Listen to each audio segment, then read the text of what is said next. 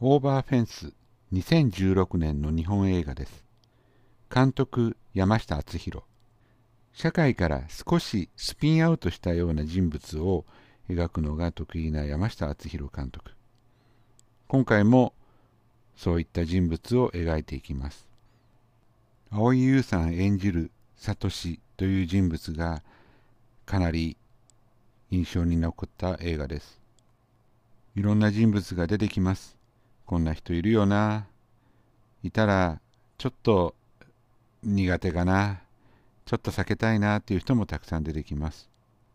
それでもみんな一生懸命生きてます。